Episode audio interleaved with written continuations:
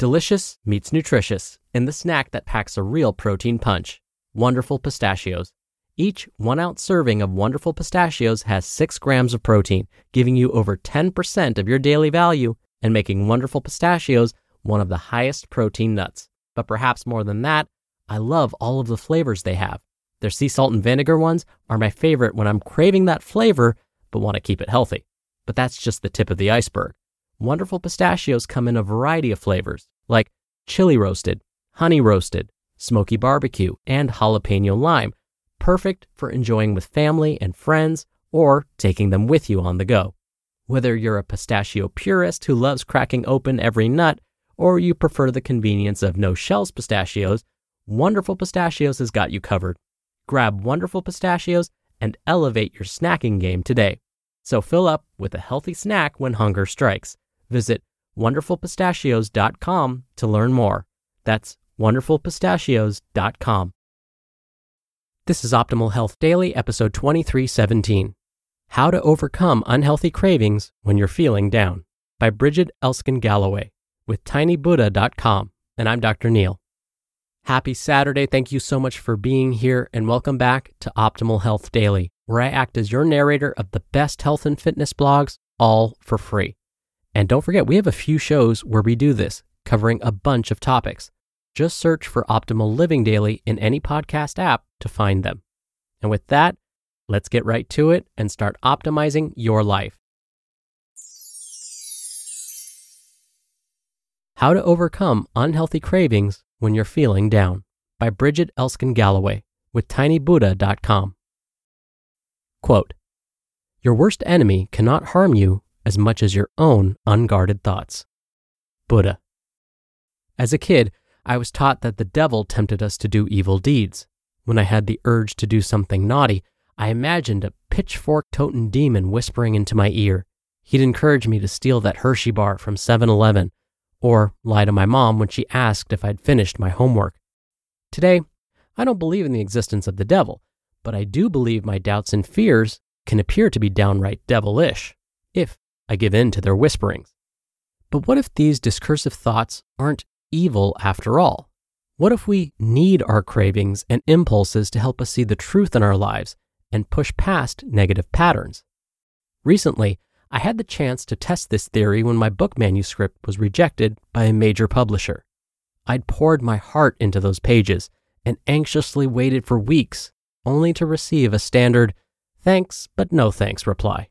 After years of work, in an instant, my hopes were crushed, and I was swamped with doubt and self pity. Soon, my disappointment turned into indignation. How dare that editor reject my work? I began typing a hateful email, but thankfully, I stopped short of clicking send. Rather than write something I'd regret, I strapped on my sneakers and went for a power walk. When I'm in a sour mood, walking usually helps me clear my head but even on that crisp, sunny fall day, a black cloud of dissatisfaction hovered over me. Thoughts of failure invaded my mind. With every footstep, my negative thoughts grew. Then I smelled an all too familiar aroma. I glanced over and saw a man smoking a cigarette on his front porch. That scent wrapped around my brain and triggered a thought. If you have a smoke, you'll feel better. I haven't smoked in more than three years, but Somewhere in my mind, a familiar longing stirred. I began smoking during college when I felt insecure. Over the years, anytime I felt lonely or upset, when my marriage was troubled or my career was threatened, I stepped outside and lit up a cigarette. Even years after successfully kicking that bad habit, the associative power between my unhappiness and nicotine was still strong. The tempting thought swirled in my brain bum a smoke from your neighbor. No one will know. Thankfully, enough time had passed since I quit, and I could view my desire to smoke with objectivity. But rather than push it aside, I entertained the thought. That's so interesting, I said to my former addicted self. You haven't craved a cigarette in years, and now you're upset, and bam, you have a craving. In truth, even the part of me that used cigarettes for comfort didn't really want to smoke again. Addicted me knew the reality. Tobacco tastes bitter, and the smoke burns my throat and makes me feel crazy, not to mention all the horrible diseases it causes. the urge to smoke was just a thought, an unhealthy one at that. A moment later, the urge was gone, but craving that cigarette, which was once so intoxicating to me, provided a wonderful way to be present with what was happening to me physically and emotionally. In other words, the urge to smoke became a signal encouraging me to explore what it was I really needed. So, what bedevils you? The next time you're tempted to give in to an unhealthy urge, try this practice. Observe the feeling. The craving wants your attention, so give it what it needs for a limited time. Observe, but don't indulge. Become curious about the nature of your thought. What does the feeling want you to do or say? When did you first feel this craving? Why is it prompting you toward an unhealthy response today? What triggered the craving? Are you really hungry? Or do you feel angry, sad, or lonely? If the latter, what might you do to take care of the feeling without indulging in an unhealthy habit? Entertain the thought.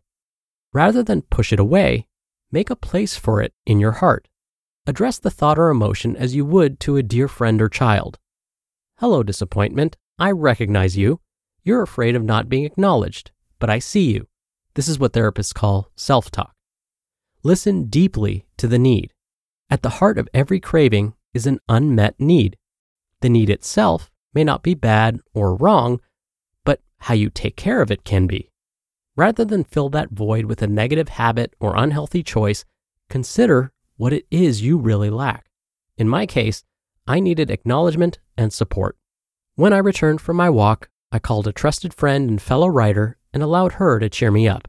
Then we brainstormed ideas about other potential publishers for my book. Treat yourself and others with compassion. Ultimately, as I walked that day, I became aware of my weaknesses and my strengths. Each time I breathed in and smelled the cigarette smoke, I breathed out gratitude that my addiction no longer had me in its grip. And rather than beat myself up for feeling what I felt, I used the experience to generate empathy for my neighbor. Maybe he was struggling with anxiety or loneliness too. In the end, my craving can become my worst enemy or a good friend. When I seek the truths that rise out of difficult situations, a seeming loss can turn into a win. If I'm aware and healthy, I might even be able to learn something very valuable and transform a negative habit into the means for healthy self discernment.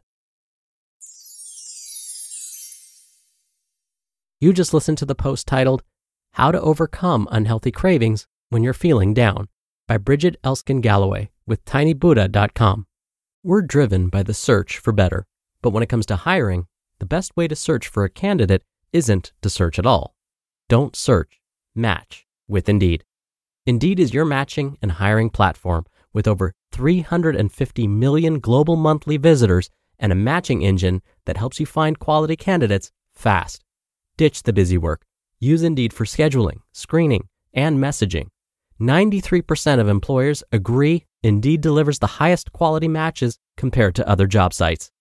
One of the things I love about Indeed is that it filters out incompatible applicants. So when you're hiring, the process is much faster, and you only have to consider applicants that are already likely to be a great fit. And listeners of this show will get a $75 sponsored job credit to get your jobs more visibility at indeed.com slash health.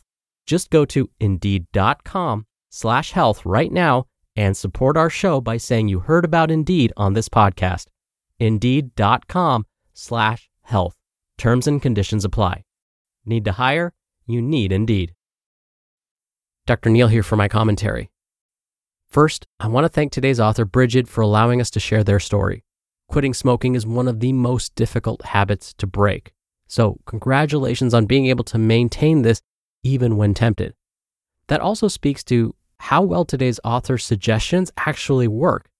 If they can use these same techniques to stop smoking and continue to do so in the face of temptation, we know these suggestions are likely pretty darn good. All right, that'll do it for today. I hope you're having a great weekend if you're listening in real time.